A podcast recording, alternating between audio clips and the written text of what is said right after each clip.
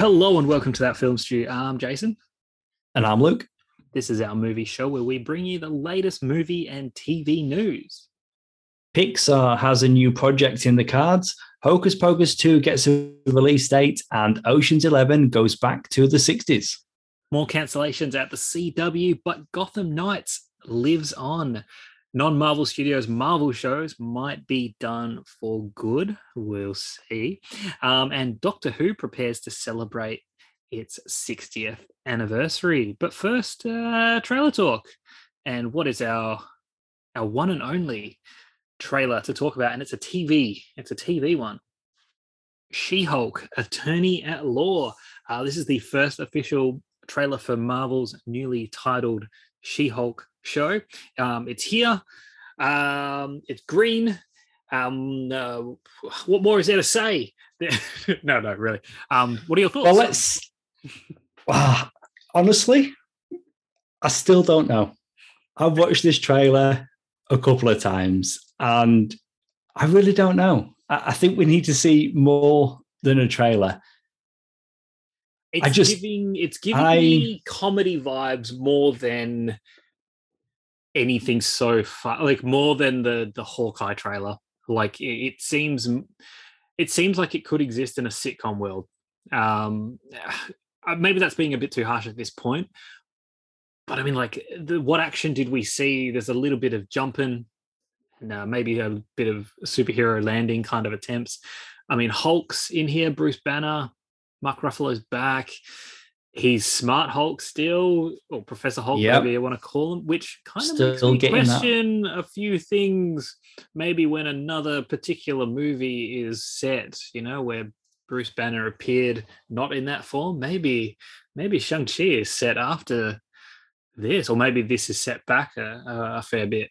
Who knows? Um, who, know, who knows? Who knows? I mean, yes, I think it's just. I mean, visually. Again, it's just a trailer, and I'm sure they're going to tweak it some more, and we'll get it on T V, and it'll look better. It's usually the case. Usually the case. Yeah, but I'm just unsure. I mean, we do get a supervillain in this. Um, I think it's Titania. Like, she's in there, blinking, you'll miss her. I saw a screenshot somebody put online of Frogman, which is a supervillain that wears a frog outfit. We know that Benedict Wong is going to be in this as Wong. He's popping up everywhere at the moment, which is not necessarily a bad thing. Always like seeing him. It looks, you're right, it looks like a comedy. Could be Ally McBeal with superpowers. I like the character mm. of She-Hulk. She's a fun character. In the comics, she gets the same powers as her cousin from a life-saving blood transfusion. So I'm not quite sure what's going to happen in the show, but it looks it looks interesting, and yeah, it could be fun. It could be a fun show.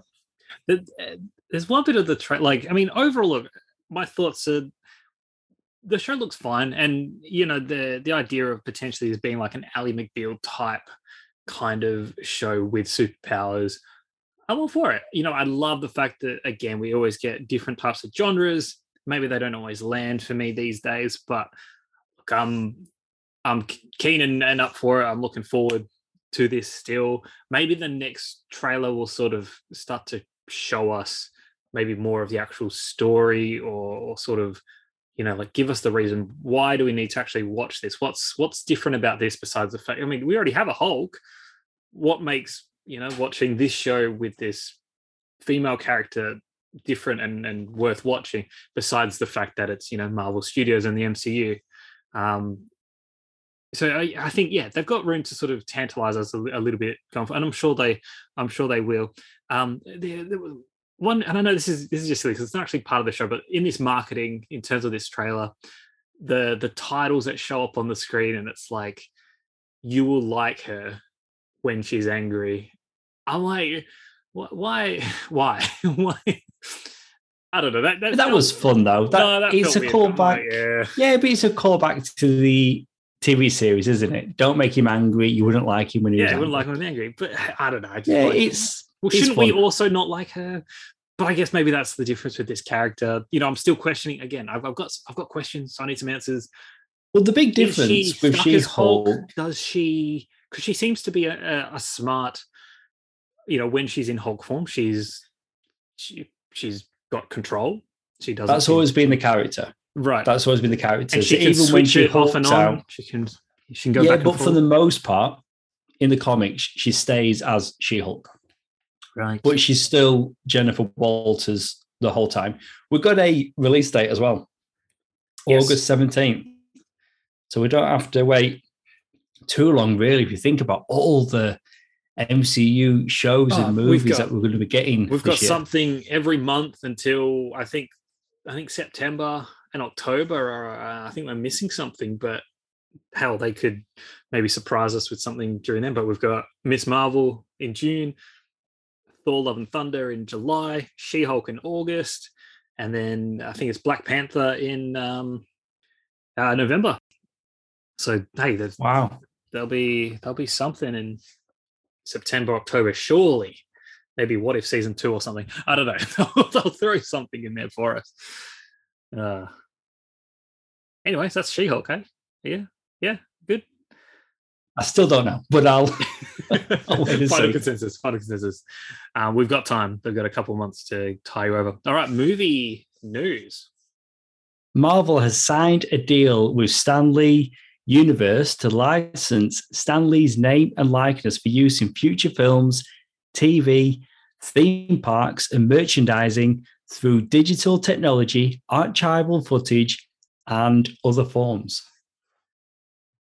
Okay. First up, the, the theme parks and the merchandising stuff. I mean, okay, that's I can understand what they can do there.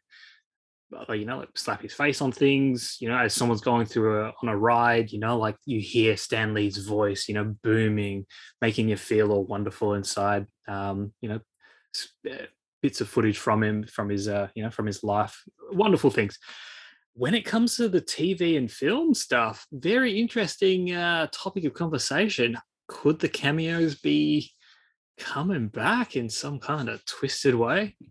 Well, I think that is that's the plan. That's the plan. And you know what? We've seen the cameos. We've seen Stan Lee in interviews, read interviews with Stan Lee.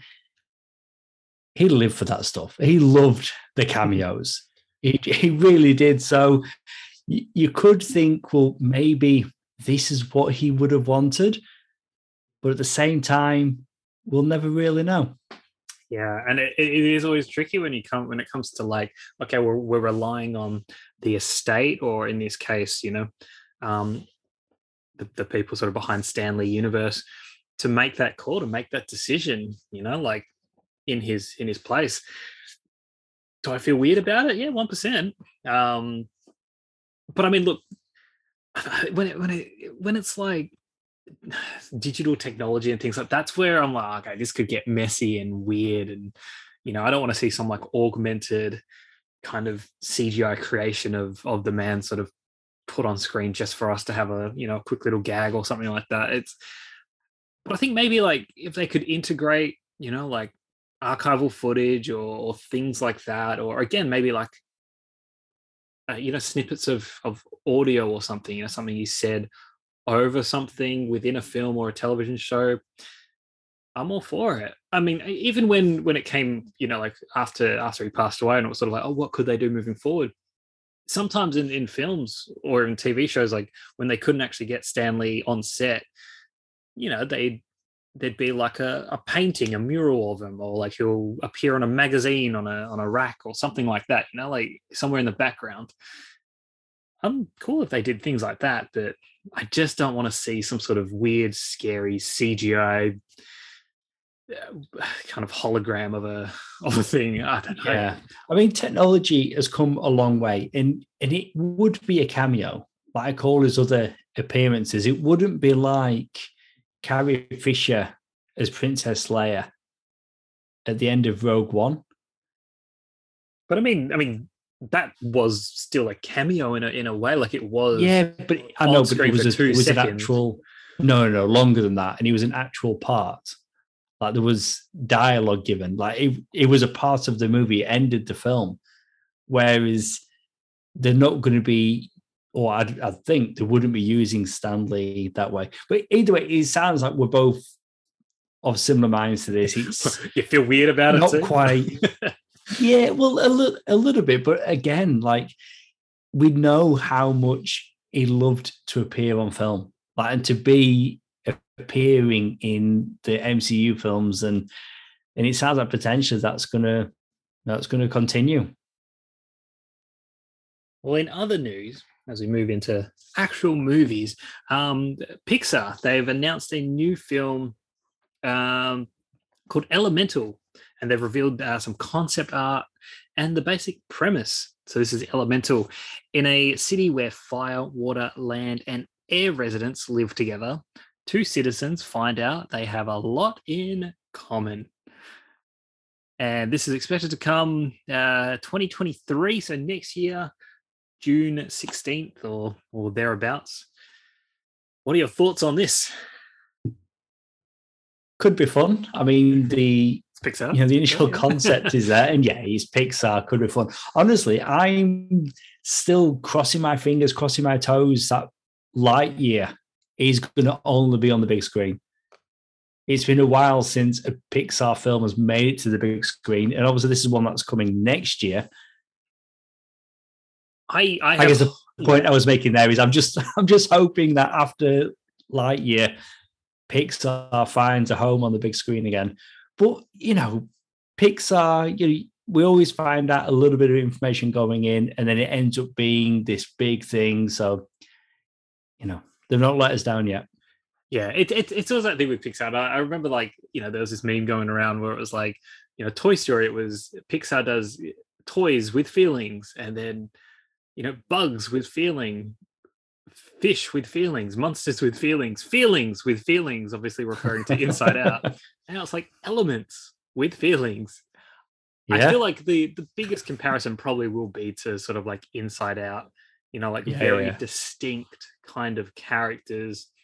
But I suppose I, I imagine there's going to be some sort of like metaphor for, you know, like maybe different cultures or Uh, other kind of defining aspects of, you know, human society, you know, just to make it go real deep, you know, like can someone who's fire and someone who's water, you know, be friends or come together and, you know, and whatnot.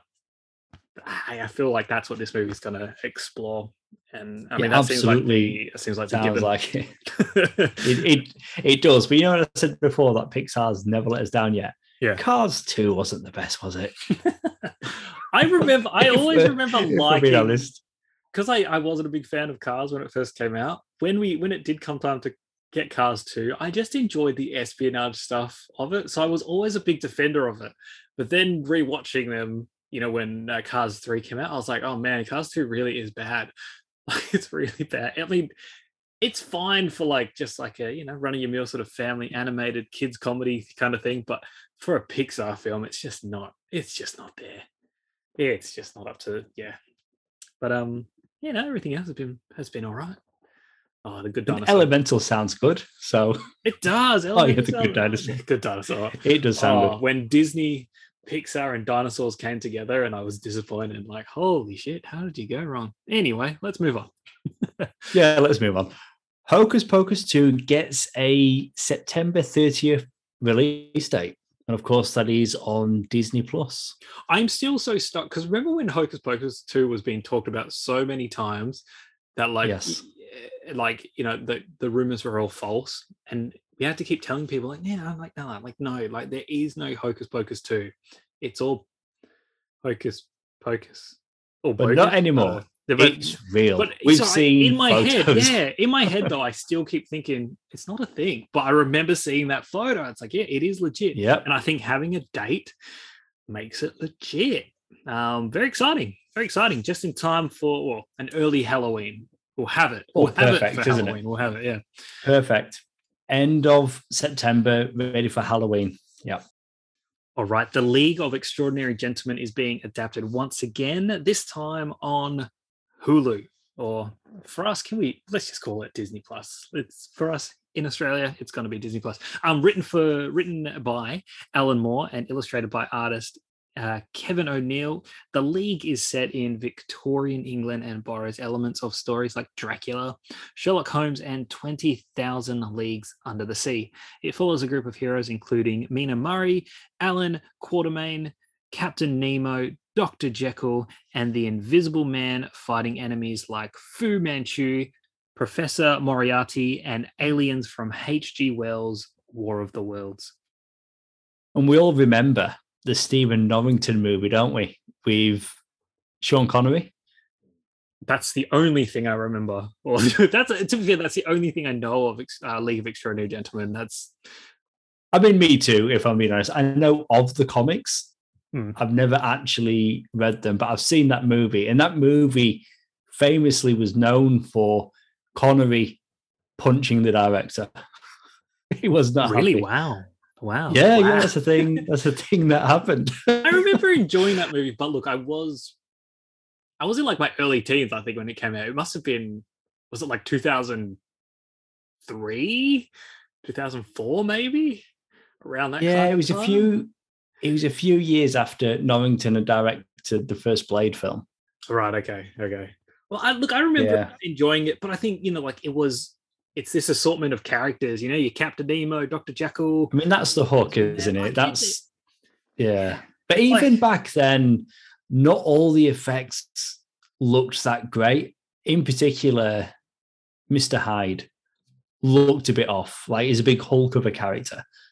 But we don't have any casting yet. But, you know, I'm interested to see them tackle this um, comic again. And like you say, here in Australia, we'll get it on Disney Plus. I mean, I wouldn't be surprised if, again, this is coming from nowhere, but we are dealing with a lot of characters here.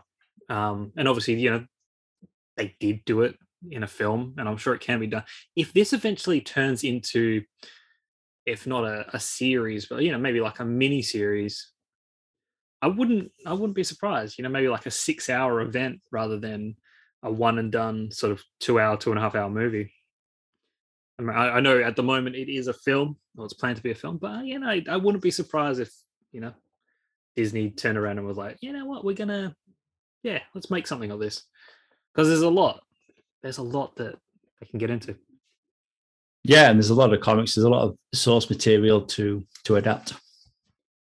Christopher Walken has been cast as Emperor Shaddam the fourth in Dune Part two, joining Timothée Chalamet, Zendaya, Rebecca Ferguson, Javier Bardem, and newcomers to the film Florence Pugh and Aston Butler. First off, it's it, it's bonkers that like this Part two of of Dune is is still in the, like, hey, we're casting people stage. Like, this movie should be underway, because the longer they, the longer it takes, it's just like more disconnection from that first half, and I just feel like that's bad news. The second point, Christopher Walken. What was the last movie he was in?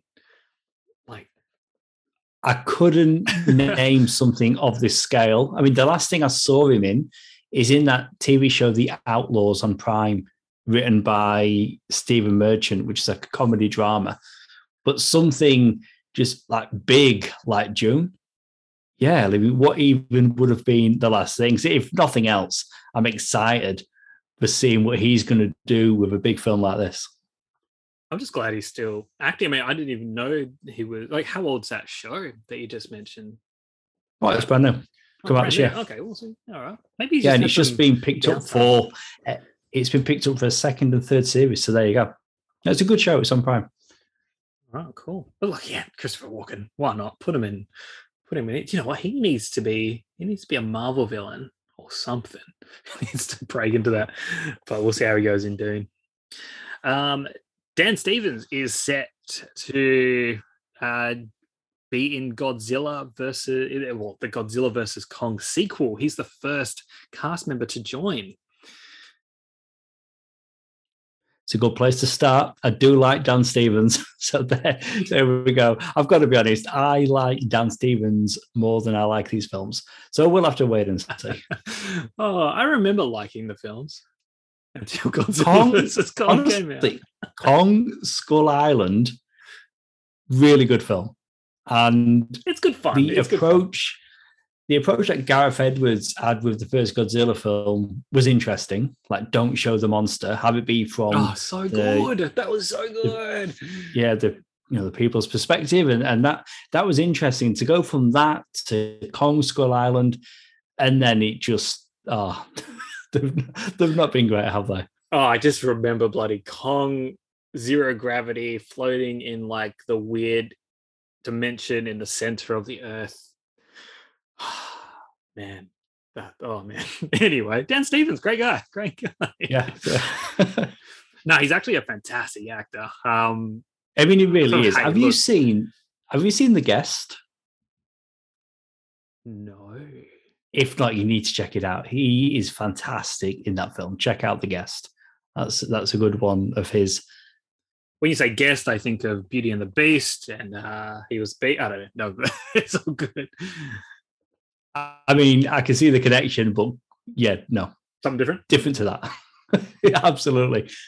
Alan Richardson, star of Prime Video's Reacher, has joined the cast of Fast X, and they announced it. I thought, wow, you know, they're really rounding out the cast. Like, okay, so they've got everybody they need. Jason Momoa, Charlize Theron is coming back. I mean, wow, what a big cast. And then they announced the fate of the Furious's Scott Eastwood is set to reprise his role as Little Nobody. So I think that's it now. I think with the addition of Richardson and Eastwood, they have their cast. I mean, remember what I said last time we were talking about Um, Fast X? I was just like, you know, there's been rumors that it's just like they're just getting so many people, they're throwing so much cash at these stars to to come on board. God, they better be done. They better be done because I feel like it's it's getting out of hand. This has to be it. This has to be it. I've got to be honest though. Um, Alan Richardson in particular, really excited to see him be a part of this franchise. You know, we've seen him for years. Like, he was Hawk in. Um, Titans, one half of Hawk and Dove, and he is phenomenal in the Reacher T V series. And is this guy that's kind of always been there, and now he's getting, you know, stepping more into the spotlight, and he's getting more attention. And I'm really happy for him. And yeah, it's going to be good seeing him. I mean, this guy is huge. So they're just, I mean, it's like they're hiring all the biggest guys in Hollywood to be in these Fast and Furious films. Yeah. Dwayne Johnson, Vin Diesel. Now we've got Richardson. Yeah.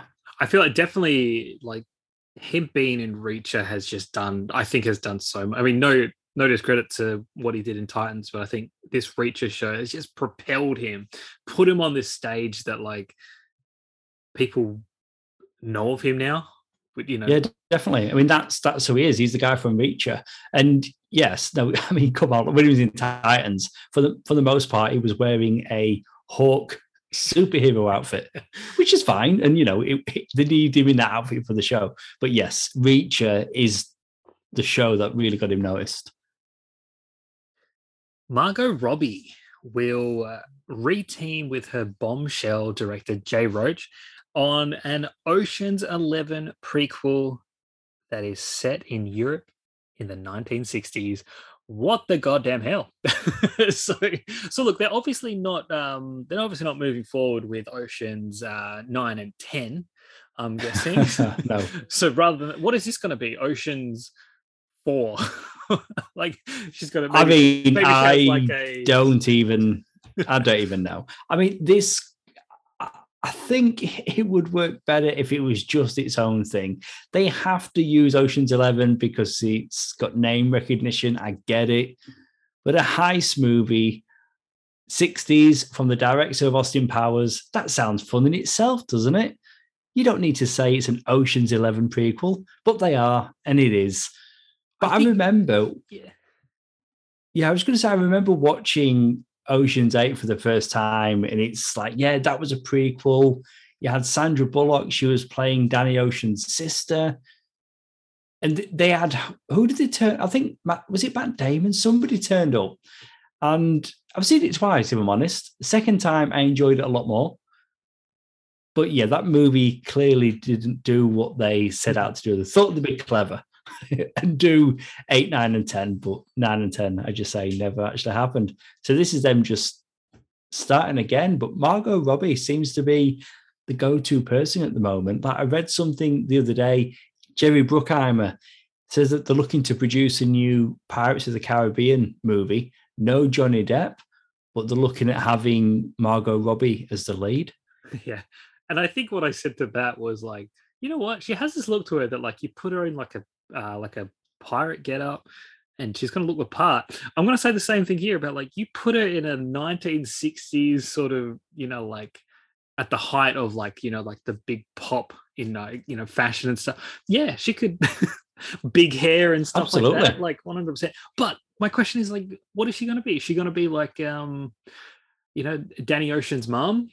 Like, I, I, I mean, yeah, I mean, I don't know if you're joking or not, but I mean, she could be.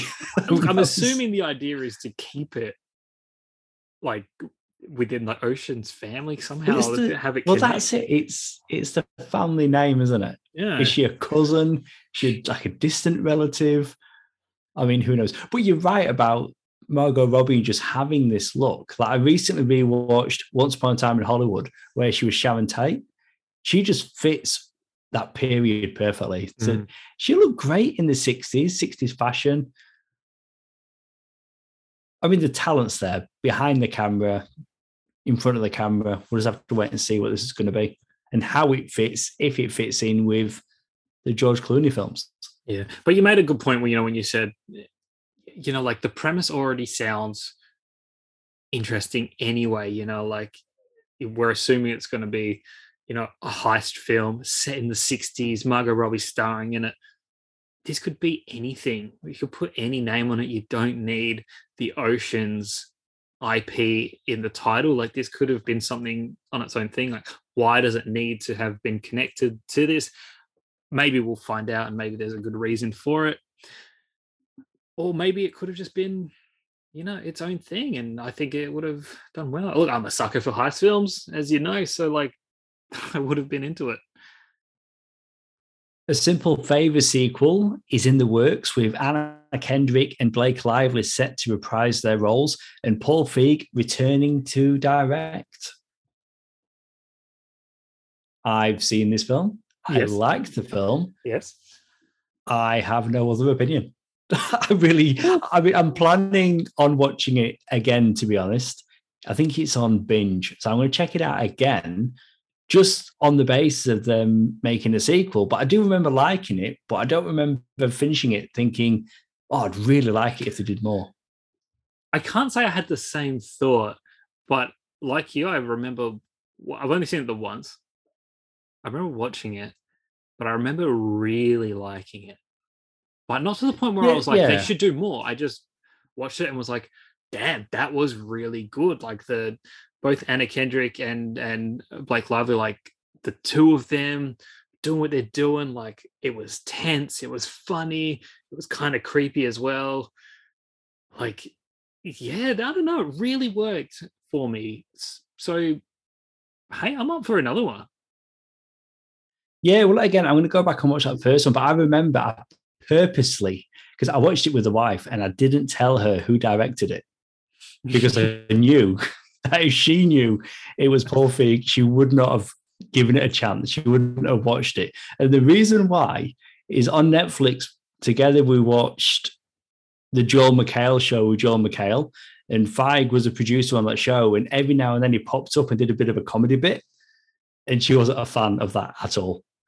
So I purposely didn't disclose that he directed A Simple Favor until we watched it, enjoyed it, well, then I told her. The thing, I mean, like... I could go to Paul Feig and be like, oh man, the guy that did that Ghostbusters movie, that oh man. But then I could also say, hey, Paul Feig, the guy that gave us Bridesmaids. So I mean, Freaks and Geeks. Freaks and Geeks. Yeah. I mean, like, he's done a lot of great work. He yeah, has. But again, it was that stuff. John McHale appearance. You can't, you can't. That put yeah. her off. Can't let that be yeah. a deterrent. Ah, um, no. But no, look, I'm. This could be interesting, and you know how. I mean, Blake Lively is Blake Lively, so that's the whole thing. But you know, me and Anna Kendrick, we go way back. So I mean, like, I'm all for it.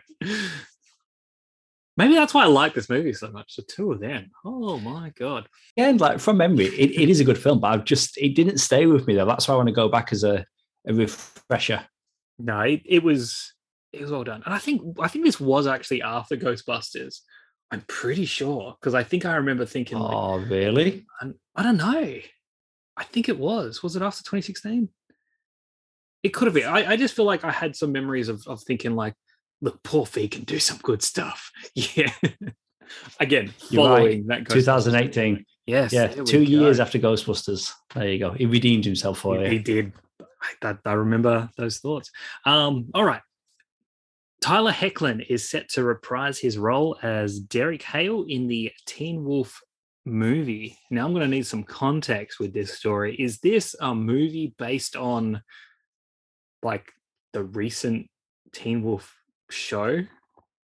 That's exactly what That's it is. Exactly, and it's okay. going to be, yep, so it's a film, it's like a film, I guess, sequel, follow-up to the T V show, and it is going to be a Paramount Plus original film.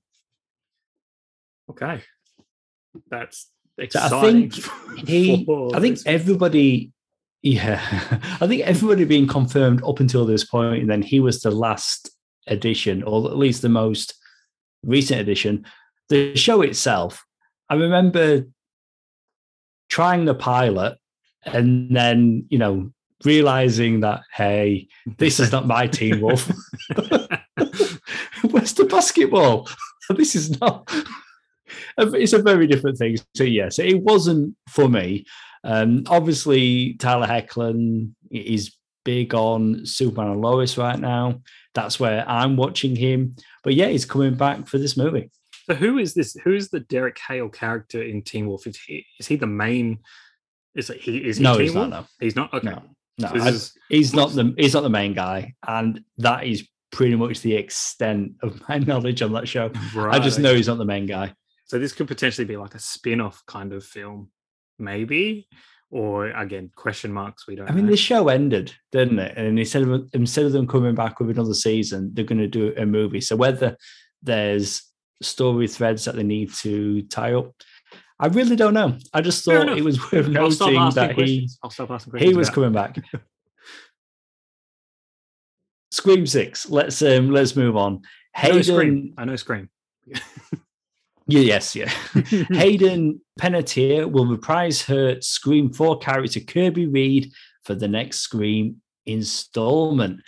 And there was a bit of excitement with that last Scream movie because it was alluded to there that Kirby survived Scream four, but anybody that watched Scream four was pretty confident Kirby died. So we've got a bit of hope in Scream five, or are we just still calling it Scream?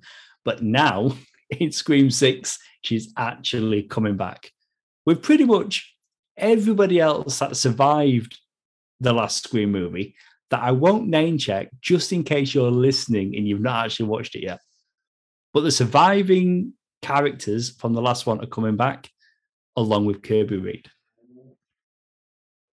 You did that well. You did that well. I think that was a very, very nice of you. So yes, um, returning names. So that's, So this this very much will be a continuation of Scream or, or Scream five, I guess, mainly because we're dealing with direct characters from, from that movie. Um, but obviously, yeah, if, if Kirby's coming back, then obviously we're getting a little bit more of sort of that fourth one as well. Who knows? We might get some other return. I'm trying to think of who survived in that fourth movie.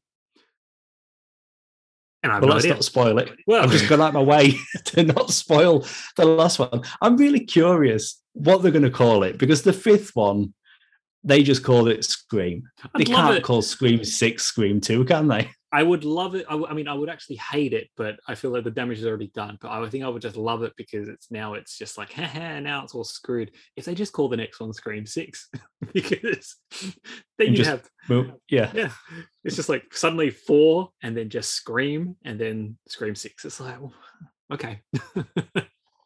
Maybe I'm honestly, I'm really, I'm curious to maybe see what they'll start introducing it. Stupid like sub uh subtitles, so it'll be like Scream, oh, yeah. The Reckoning, or like Scream Kirby's Revenge or something. I don't know. Yeah, so we'll just have to wait and see. But she's coming back, so I'm really excited for that. All right, so that's all the uh, that's all the movie news out of the way. Let's get into T V news. Naomi will not see a second season at the C W, although there are currently talks about continuing the series on streaming.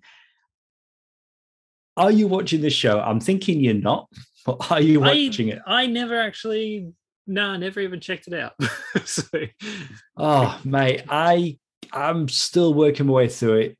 I think there is, I think, thirteen episodes altogether. I'm up to maybe episode eight. And I now know that it's not coming back, but I think I'll I'll slowly continue to work my way through it to get it done. But it's an interesting one, though, because this is on the C W. It's D C, but it's not an Arrowverse show.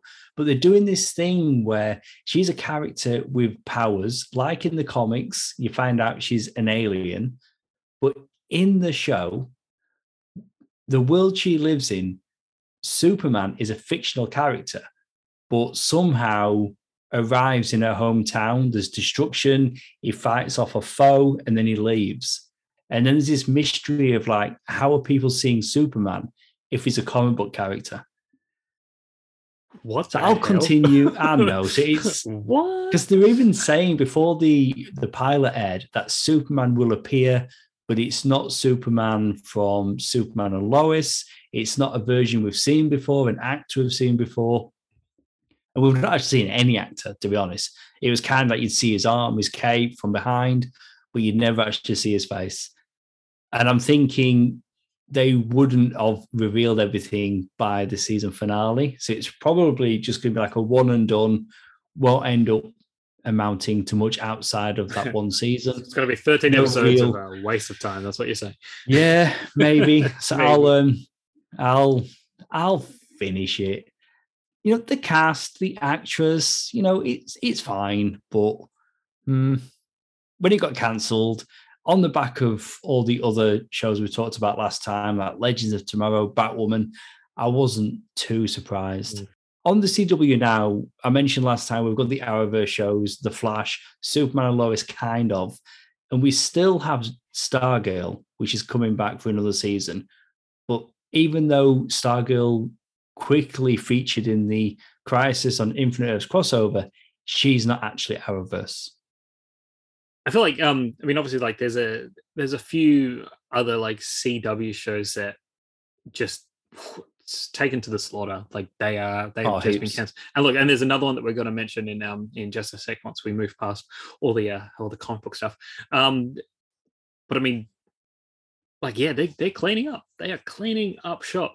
I imagine, you know, like, and the, the next show we're going to talk about, like Gotham Knights. Obviously, that's still kicking around. Like I imagine. You know, if something, if they maybe just get rid of the C W, you know, like discontinue that that network as a thing, like maybe H B O Max will just be the place to well, um, to get apparently, these shows. No, apparently it's going to continue. And what a representative has said from the C W is that they're still planning on staying in the superhero business. Fair I mean, call. The next story is going to lead into that. But so they're definitely cleaning house. You know, we mentioned last time the Wonder Twins movie that had been cancelled. And we're talking about, you know, the Warner Brothers Discovery merger or, you know, Discovery buying Warner Brothers.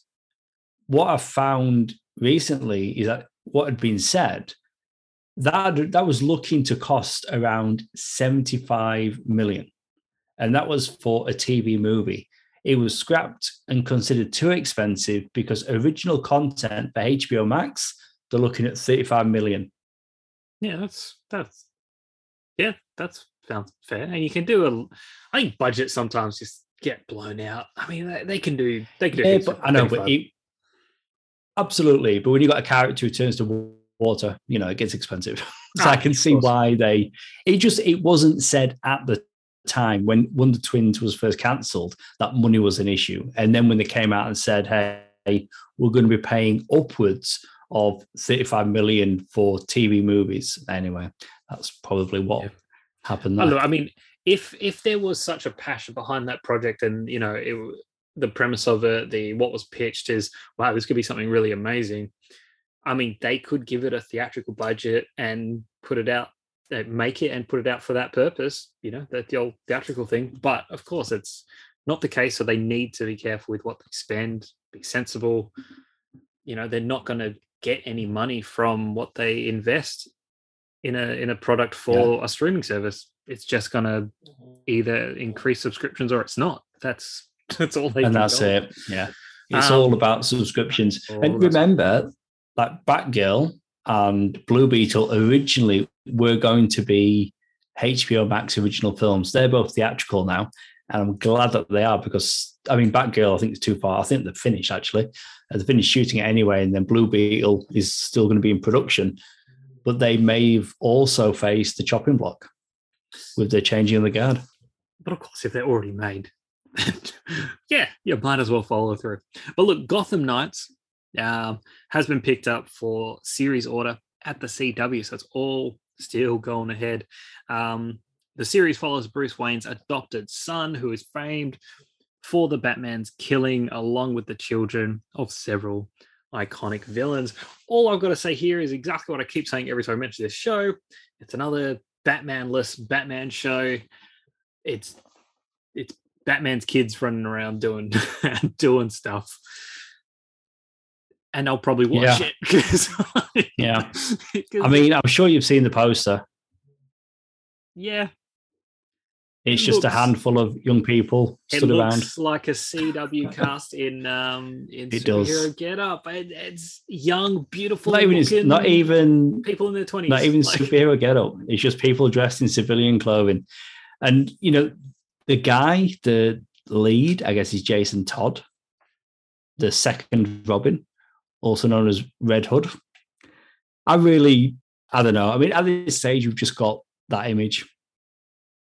But it, it's it's just another C W, it's D C yeah, show. Because they've got it because they can't. The thing is, like, we already had a Gotham show, you know, like with like different various villains, focus on the Gotham P D. We've had Titans, so we've already had like the young superheroes, including, you know, like some of these characters that are connected to Batman and all that kind of stuff. I I don't know. Like, it just seems like so much. And I know I've already said that about the show, so I'm not actually adding any new content here. But nothing's changed. The only thing, I mean, there's there's two things. I like the casting of Misha Collins as Harvey Dent. And there was a behind the scenes photo of somebody working on the show holding a blue cowl. And we've not seen that in live action for Batman before. And of course, that's going to be flashbacks or, you know, however they're going to show Batman. But that's at least interesting. But I think, but for the most part, it's just going to be another teen yeah. C W D C show. Look, for those reasons, it's hard to get excited. It's like, they're the reasons that I'm like, look, I am going to check it out. Again, part of the problem. But I can see myself checking out after a couple episodes if it's, you know, much like um, uh, what were you talking about earlier? Oh, like like Teen Wolf. Like, if it's not for me, it's not for me. That's, that's it, and I'll move on very quickly. Riverdale is coming to an end in season seven. I'm assuming that's the upcoming season. Yep, it will be the final season. Riverdale. I did not watch past the pilot. I think I gave it. Oh, this seems to be a trend for me with C W show. I think I gave it about three episodes. Then I was like, "This isn't for me." See you later. And I'm, I'm, I mean, I'm, it's out of there. It's clearly got an audience, and it, it's been, you know, going for a while. I think in this final season, we talked about how the actress that played Sabrina in Chilling Adventures, she's going to be on the show. So that sounds interesting. I did watch a whole season of that show. So maybe I'll check out her episodes. But Riverdale, I mean, the cast, I think it's one of these things where the cast have maybe wanted to do more, but they've got their Riverdale contracts and they've not been able to stray too far away from the season. So maybe some of them are kind of relieved that they can go on and do other things. Yeah, they're like, but, they're like, oh, we're cancelled. Oh, so sad. Uh, seven seasons, that's not a bad run, is it? Pretty good, pretty good. But like w- with any shows, like as these these cast members like stay on, like they're gonna start getting more expensive regardless, you know, as because you know each each season like they'll get like a contract bump and, and all that. It might lock, be locked into a certain number of seasons, but their their income is um, increasing. So shows get expensive. By the time you get to season seven, again, they're they're cleaning shop. There's I am not surprised this is going. And look, I've talked to a couple of people who begrudgingly are still on board with this show. They're like, they're just watching it out of obligation. And even they're like, yeah, this show is just wacky. Like it's just gone so off the rails over the past couple of years. They're just like, it's it's nuts. So, okay. Because I think like what that first season, it was like, there was like a murder or something and that was the whole thing. And now it's like, there's just all this crazy batshit stuff going on. But yeah, it, like you said, there's an audience. Some of them are watching it without um, even wanting to anymore, but it's coming to an end. So, uh, uh, yes, very sad. A new Daredevil series is in development at Disney Plus. Um, this is very interesting. I've heard potentially a continuation, but a new interpretation, possibly. Of yeah, the, of the conflicting. Yeah. a so, continuing rebooted version of the Charlie Cox Daredevil character, I mean, which it, I'm fine with. It fits in with the theories I've had of both Charlie Cox's Daredevil character, which appear. Can we can we say where he appeared? Surely we can now, right? We can now. We can. Yeah, I mean, it came Spider-Man, out last year. Uh, Spider-Man no, no Way Home. He was in that, and and uh, Vincent D'Onofrio's uh, Kingpin appearing in um, in Hawkeye. Same actors, same characters, yet I mean, Charlie Cox card, hard to tell. It was just one scene, but Vincent D'Onofrio's the Kingpin, I, I reckon, I still think very different interpretation of the character. I know you slightly disagree. They played him different. With... No, well, no, they, they do play him different. It was the actor that was saying that it's the same version of the character. Like, there's a through line from Daredevil to Hawkeye, but it was a lot more comic book based in mm. in Hawkeye. But with mm. with this news, like Charlie Cox as Daredevil, it was great in his own show. It was good seeing him pop up in Spider-Man. But I am leaning more towards now. Like I remember when we first talked about Daredevil in the M C U, like for it to be a direct continuation, I'm more than happy for it to be a soft continuation. And they could even take this opportunity to give his suit a bit more of a redesign or an upgrade, mm-hmm, just so definitely. It fits more within the M C U as it is now. But Daredevil in any form, continuing with Charlie Cox on board, I'm really happy that we're getting it. I'm okay. I'm okay with it. I'm not like...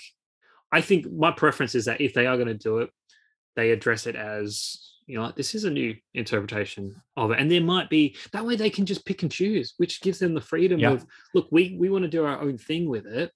It's the same actor. And look, there were some elements of, uh, you know, the Daredevil show that they want to bring over, you know, whether it's like the the, the Foggy character or or Karen, you know, like if, if they want to bring those characters over or new versions of those characters or, Or maybe they're like, you know what, we don't actually, we're going to do a completely different, you know, like female love interest type character or, um, or you know, like that way they, they can choose. This is the ideal way of doing it. And with all the multiverse shenanigans, they can do that without any question because that's what you get with multiverse.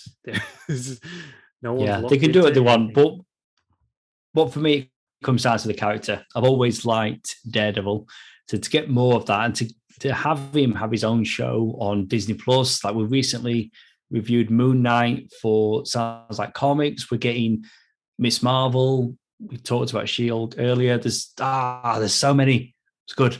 It's a good time to be a Marvel fan and a Daredevil fan. Hulu and Marvel's stop-motion animated MODOK series is cancelled after one season. It's one of Marvel's last remaining non M C U shows. And the other one they had after M O D O K was Hitmonkey. Oh, honestly, yeah, that's a thing. when when I when I read that M O D O K had been cancelled, I'm like, ah, oh, I thought that happened already. I, I had to check the I date on the news story. I, the, I thought I, I had the same thought. I was like, surely. I'm like, oh, right. Uh, I, thought, I think it was thing. more okay. of a, we never got a season two greenlit or announced or confirmed, and I think we just speculated. That must have been what had happened. I mean, can you remember, like, I mean, before M O D O K came out, there was this whole thing that was happening over at Hulu where they were going to lead to lead up to their own version of the Avengers, and it was the Offenders, and it was going to be M O D O K, Hitmonkey. Kevin Smith was working on a Howard the Duck show, and there were some other characters as well, and it was going to lead up to this big crossover that never happened. Yeah. That could have been fun. That could have been fun, but like it could have been. I was interested in the Howard the Duck show, but mainly, you know, due to Kevin Smith being involved. Yeah. Maybe they should just make that show then, because because that sounds exciting. He's but, busy like, doing other stuff. This like this M O D O K. I mean, how far did, did you finish it? I gave it four episodes, I think, and then I was I, like, I just don't. Um, it wasn't funny. I think I did. I did three. It's still on my list on Disney Plus. I think I gave it three, and Hitmonkey, maybe I did four. I haven't stopped. Well, I was going to say I haven't stopped watching Hitmonkey, but that is literally what I've done. But I'm planning on going back to it. Whereas Hitmonkey, I gave one I episode. Know. I gave one, and I was like, "It's fun." And I was like, Jason eh, Sudeikis. Yeah, I mean, he's uh, always a delight, yeah. but uh, maybe a M O D O K, like the with the the robot chicken style of like animation, and it wasn't funny, and it was like vulgar, and I don't know. The ads look good. Remember the ads, and Iron Man was in there. Oh, this looks like it could be fun. I think John Hamm was Tony Stark, or am I just making that up? But there was some fun casting. Let's go with it. I might have absolutely have made that up, but. Yeah, as soon as I started watching M O D O K, I'm like, oh yeah, I don't think that's. Uh, I don't think I, I'm going to keep watching that one. So yeah, well look, if I'm sorry, I um, no, I, I had to double check that. Yeah, no, John Hamm absolutely voiced Tony Stark, Iron Man in the show. Good, good. There you go. All right, but I think um, you know, I think like the the main topic of conversation here, not so much as M O D O K, but you know, like all of. We saw Marvel television pretty much meet its demise. The Netflix shows, even like the the shows that were on A B C, you know, like your Agents of S H I E L D and anything else that was sort of connected there, because, you know, Marvel Studios wanted their T V connected to the, the films more than it ever had before. Like actually, you know, they're in charge, they're the ones doing it. But then we still got, I think these ones were left still okay because technically they're animated. It's something a little bit different, no different to seeing like an animated Spider-Man show, or you know, they're doing a new X-Men show, you know, continuing that um you know the the was it the ninety what year was it ninety-two ninety-four doesn't matter anyway. Um so I think they get away with it. I still feel like ah Marvel want like well Marvel Studios want to do their thing. I I, I can predict Hitmonkey not continuing for much. Oh, absolutely. And then, and then absolutely. I think, I think that era is gone, and I think Marvel Studios. It'll be a news story. Mm. Hitmonkey cancelled, and we'll be like, "Didn't that happen already?" Oh, because yeah. I think isn't yeah. isn't Marvel We've... Studios are doing their own animated shows now as well, aren't they? Well, aren't they doing like an well, animation? Yeah. Well, What If, and they've got That's Spider-Man. Right. What is it? Is it senior year or what? What is it? The um, oh freshman year, Spider-Man freshman year. So yeah, they're doing their own animation. Like so, I X-Men think ninety-two. More reason to to be like, hey, look, yeah, we are doing like. We have all of the Marvel stuff. Marvel Studios has the Marvel monopoly. That's what they've... Well, they don't need the distinction anymore, do they? I mean, I know that we're still getting in the U S Hulu content, but here in Australia, we get it on Disney Star, but it's all Disney Plus. So everything just comes to Disney Plus for us here in Australia. We don't need that Hulu distinction. But we've M O D O K, Hitmonkey's animation and stop motion animation in particular with M O D O K takes such a long time. Mm. So they probably decided a while ago, but, you know, had to wait out the process, release them, have them sit there for a while, and then the cancellations would go out. And then the cancellations would go out. Uh, I like that. Yeah, like, they've got to time it. They've got to time it. Do the P R. Anyway, speaking of uh, Spider-Man, I know that was a few sentences ago, but uh, Spider-Man No Way Home director John Watts um, is developing a new Star Wars series. Um, and here it is. Here it is, isn't it? Remember last time we're talking about how he's no longer directing a Fantastic Four film. Yeah. We were wondering why that may be. Star I, Wars. I think, remember what my theory was? Uh, maybe a particular actor slash director who may or may not be in the Fantastic Four movie may have maybe only agreed to it if he was able to direct. And then maybe, you know, like Marvel Studios had to go to John Watts and say, hey, do us a solid, step down from this project because we've got someone to fill the director's shoes.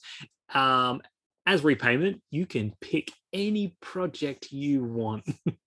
And maybe he said, give me a Star Wars T V show. You know, I'm really, I'm really digging The Mandalorian. I'm really, maybe he digged uh, Boba Fett, but you know, maybe he's like, yeah, oh, I was going to say, yeah, I'm really enjoying Boba Fett. I, I like the Mandalorian episodes of Boba Fett. Um, you know, so maybe John Watts was like, look, I want to, I want to play in that, in that sandpit, you know, on Tatooine. Um, so maybe he's like, I want to do a, I want to do a Star Wars show. Look, this is what we know so far. Um, it's going to be a galactic version of classic Amblin coming-of-age adventure films of the eighties, which sounds fantastic. Um, it's going to be set after Return of the Jedi. Um, and he's going to be casting four kids aged eleven to twelve. So, Goonies in space. I don't know. Why don't we... I mean, there's your title. I mean, uh, that sounds... I mean, that's actually going to be our episode title, by the way. I really like that. Goonies in space. Um, this sounds like a lot of fun. Like, it really does. We were saying last time when we we're talking about John Watts leaving Fantastic Four, he'd done three Spider-Man films and not knowing what else he's done. I still don't know what else he's done, but I like those Spider-Man movies. And what we're knowing about this Star Wars show sounds great. Yeah, like it. And much like what, you know, we I always refer to what Marvel does with their properties, you know, like something a little bit different each time, whether it's a show or a film, you know, like, okay, what haven't we got from the Star Wars universe in a while? And and this will be post, you know, like Obi-Wan and um, Ahsoka and stuff like, you know, like, you know, like a, a charming little kid adventure. Again, not like, not making it kiddie, but I guess the Amblin coming of age thing is like, yeah, we can see the point of view of kids and follow kids, but it can still be an enriching, adult friendly kind of um, accessible story. So that's it. And you know what? I, I feel like that fits with the Star Wars, you know, the, how do I describe it? Like the Star Wars genre, the Star Wars, just it really does. The D N A like, of Star Wars. Yeah. Like take the, the first, like, you know, the first Star Wars film. Um, it's just, you know, it's it's not all drama and uh, despair. It, it's just a fun-filled adventure with likable characters. And yeah, this could be. It doesn't it. always. It doesn't always have to be like an end of the world mm. threat, like an end of the galaxy threat. Like it could just be something that's important to a small group of people. And having it, you know, having kids as the reference, I, I think it sounds. Yeah, really good. I suppose like the setting as well, like this could be, you know, about like, okay, kids sort of, you know, they they only know a world after the fall of the, the empire. So, I mean, what does that world look like? I mean, the, the, the next time we sort of jumped into that world was sort of, you know, thirty years later. Whereas if this is set sort of very shortly after, you know, maybe ten years after the, you know, the fall of the empire, what does that world, what does the galaxy look like? And what, what does that mean for you know, people living in it. And I guess, again, the point of view of kids, it's the only world they know. You know, what's being rebuilt, what's uh, what's shaping up, what's how does it affect them? Who knows? This could be cool. I feel like I'm getting too into it. I'm like really excited. Yeah, I mean, I'm I'm very I'm into it. Yeah, he, he sounds like a good show. Apple T V Plus's live-action Godzilla and the Titans Monsterverse series has found its director in WandaVision's Matt Shakman. I mean, uh, talent. That's talent. I mean, it, it is, but job. This is all Monsterverse, isn't it? I know. So this so that, uh... is going to be Godzilla on T V that is connected to Godzilla that we talked about earlier. It's yeah. all under the umbrella of Monsterverse. Dan Stevens could pop up. Hey, who knows? Who knows? He could pop up on this T V show. I have no idea. Um, yeah, cool. Again, look, Matt Shakman, WandaVision, there's all wonderful stuff I'm hearing there. But at the end of the day, it's it's Godzilla T V series within that um within that film world. So that's I don't know. It'll probably be fun. I'm just though. hearing more Godzilla at a time where I'm struggling to get excited about Godzilla. That's that's what but it we're is. We're going to get it on. And and this is the big difference, isn't it? We're talking about with Marvel like we often do, but you know how it's on the big screen, it's on the small screen, it's all connected. And when it's good, it's fun and it works. But when it's something you're not as interested in, like what they're doing with Godzilla, ah, we'll have to wait and see. I've yeah. still got Apple T V Plus for the time being. I still feel like, you know, I'm going to be that person though, that's sort of, you know, I'm poo-pooing on like, you know, that the way that the direction of that film series went. But then it's like, at the end of the day, hey, if they're going to hand deliver me, not hand deliver, not literally, but like, they're just going to deliver me, you know, Godzilla on the small screen doing things. And if it looks, you know, effects wise, if it looks good and we're going to see some like monster fights, you know, like, would I say no to that? I guess not. So part of the problem. All right, the the tenth Doctor and um, Donna Noble are on their way back as David Tennant and Catherine Tate are officially returning to Doctor Who in twenty twenty-three to celebrate the series' sixtieth anniversary. So the last time we saw these two, uh, not me personally because I didn't, but um, the those who watched the show, the Doctor had to wipe Donna's memory to save her life. Um, he even warned her family that if she ever remembered, she would surely die. Sounds very grim. Holy shit.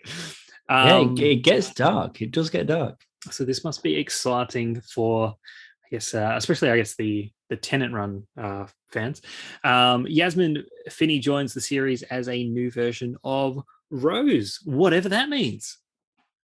Right. So Rose Tyler was the character first portrayed by Billy Piper. So that's going oh. back to when they first brought Doctor Who back in two thousand five, when Christopher Eccleston was the Doctor. Right. He did one series and then series two onwards until Matt Smith, it was David Tennant. So th- there's so much happening there, but we don't know, you know, how much screen time David Tennant and Catherine Tate are actually going to get. Um, it's clearly a fun thing they're doing for the sixtieth anniversary. But the interesting thing there is Yasmin Finney potentially playing Rose, only different actor, but the same character. But we don't know if that also is just connected to the special they're doing, or if the new Rose is going to be the new companion for the new Doctor. So was Rose a character that could um, regenerate? She was a human. Like, she was a right. human. I've got to be honest, I've not seen all the Tennant ones. It was Matt Smith where I was fully on board with watching the Doctor. I've seen everything from Smith's introduction onwards all the way through Jodie Whittaker. So there's some gaps in my Doctor Who knowledge. Okay. But it's fun. That, you know, these two yeah. fan favourite characters and actors are coming back. Do you suspect maybe, this is my last question, do you suspect maybe like we could hear more people or more previous Doctors coming back in well, the, a way. The, no, so, no, I mean, I, this I think is the sixtieth cele- sixtieth anniversary celebration. They might go all out. They might do like a crazy like Power Rangers. No, nah, they've already done that. Oh, they've done that. They've done it. Yeah, they've they've done it before. They've had like multiple actors back playing the Doctor. You know, we've got David Tennant and Matt Smith on screen together, both playing the Doctor, but from different points in time. That was for a different anniversary where I think this, they're really leaning into the relationship and, you know, the tenth Doctor and Donna Noble being fan favourites. So I think they're leaning more so. So there's more of that. A point to it rather than just like, hey, bring people back, see the faces. Okay, good, good stuff. Upload, the sci-fi comedy series created by Greg Daniels, has officially been renewed for a third season. I thoroughly enjoyed season one, watched it with a wife. We both enjoyed it together.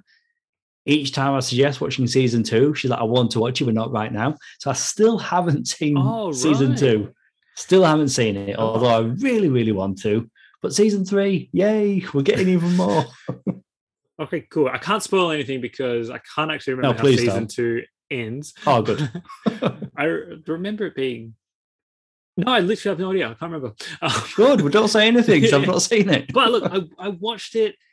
It it kind of, like, the early middle part kind of kind of sidetracks and drags a little bit. But once things start getting back into it, the second half of the second season, I'm like, yeah, cool, cool. We're back on, like... We're back on track. This feels like the first season again. There's there's things happening, and I can say yes, comfortably say like it's it's still it's still pretty good. It's still pretty good. So yeah, oh, that's cool. Glad that there's a season three because I don't remember it sort of finishing. So I guess yeah, we're still open again. I can't remember the details, but all good. We are getting a season three. Well, the other uh, Greg Daniels comedy that got cancelled, we talked about it recently. Space Force. Got cancelled after two seasons. And I said when we did the news story, I'd not finished Space Force season two yet, but I knew that it ended on a cliffhanger. But recently I caught up and I watched it. I finished season two, still liked it, but boy, yeah, cliffhanger. There's going to be no resolution. It yeah. just stops. Hey, look, maybe one day they'll come back, do a one hour special or something. Or maybe they do a crossover with Upload. Who knows? Ah. Uh... Okay. I mean, yeah, it'll never happen. It'll never happen. One's Netflix, one's Prime, but they're both Greg Daniels comedies. There's the connection. Very cool. All right, that's it for all the uh, the news that we've got today. Um, what recommends do we have? I'm going to recommend something that I'd never seen before. I heard that it was getting a complete series release for the first time in the U S, and then I stumbled across it on Binge. I'm recommending Crypto the Superdog. Of course, we're getting the Dwayne Johnson movie, Super Pets. That's coming out. Looks like it'll be a lot of fun. But this is a different thing to that. This came out, I think, early noughties. If you're unfamiliar, arriving on Earth from Krypton, Superman's puppy, Crypto, is adopted by Kevin Whitney. Kevin's family thinks he's a regular dog, unaware he shares similar abilities with Superman. I'm recommending this because it is not a show that I would sit and watch by myself, but it's a show that I can sit and watch with my kids and share something Superman related with them, because of all the Superman content, there's not too much really. They wouldn't be interested in Superman the movie from seventy-eight. I can't exactly show my four-year-old Man of Steel. So there doesn't seem to be a great deal of Superman content I can share with them. Whereas this is something that is very, very kid-friendly. And I will be taking my kids to watch the Super Pets movie. So this is kind of getting them ready for that. And, you know, it ran for two seasons and all episodes are available on Binge. That's so funny because I came across this um, this on Binge just a few days ago. At the moment, my kid, you know, he's at an age where it's like he doesn't really, he, he's kind of aware of what he's watching, but like obviously he's not following things. But he's got like a thing with dogs and animals at the moment, so it's like if if there's a if there's animals on screen, it's like, you know, it gets him excited. I can't watch any more Paw, Paw Patrol at this point in time. So yes. Came across this, and I actually thought it was a new thing. And I was like, oh, this must be like a new show sort of ramping up to. Um, I date checked. It was it was two thousand five, I believe. Um, oh, okay. So I was like, yeah, like an old show. Like, and I was like, wow, never heard of this before, but I guess you gave a bit of background there. Yeah, so uh, I think I've watched like two, three or four episodes of it. So far, so good. Like, yeah. I, um... I mean, again, I, I put it on. I was kind of pottering around and doing other things, multitasking, but my girls sat and watched it. And, you know, again, it's a kid-friendly Superman-related show that I could share with them. And, yeah, so you've, you've also found it. Although yeah. It was funny how in the U S, like so many news outlets online making a fuss about the fact that it's going to be available. It's not currently available. I'm like, oh, we could just watch it. We could stream it. Yeah. Well, no I mean, need to buy the D V Ds. I assume, like, prior to a week ago, it wasn't available. So it is, yeah. Well, to the point that I yeah. thought it was a new show. I was like, wow, what is this? Like, where did this come from?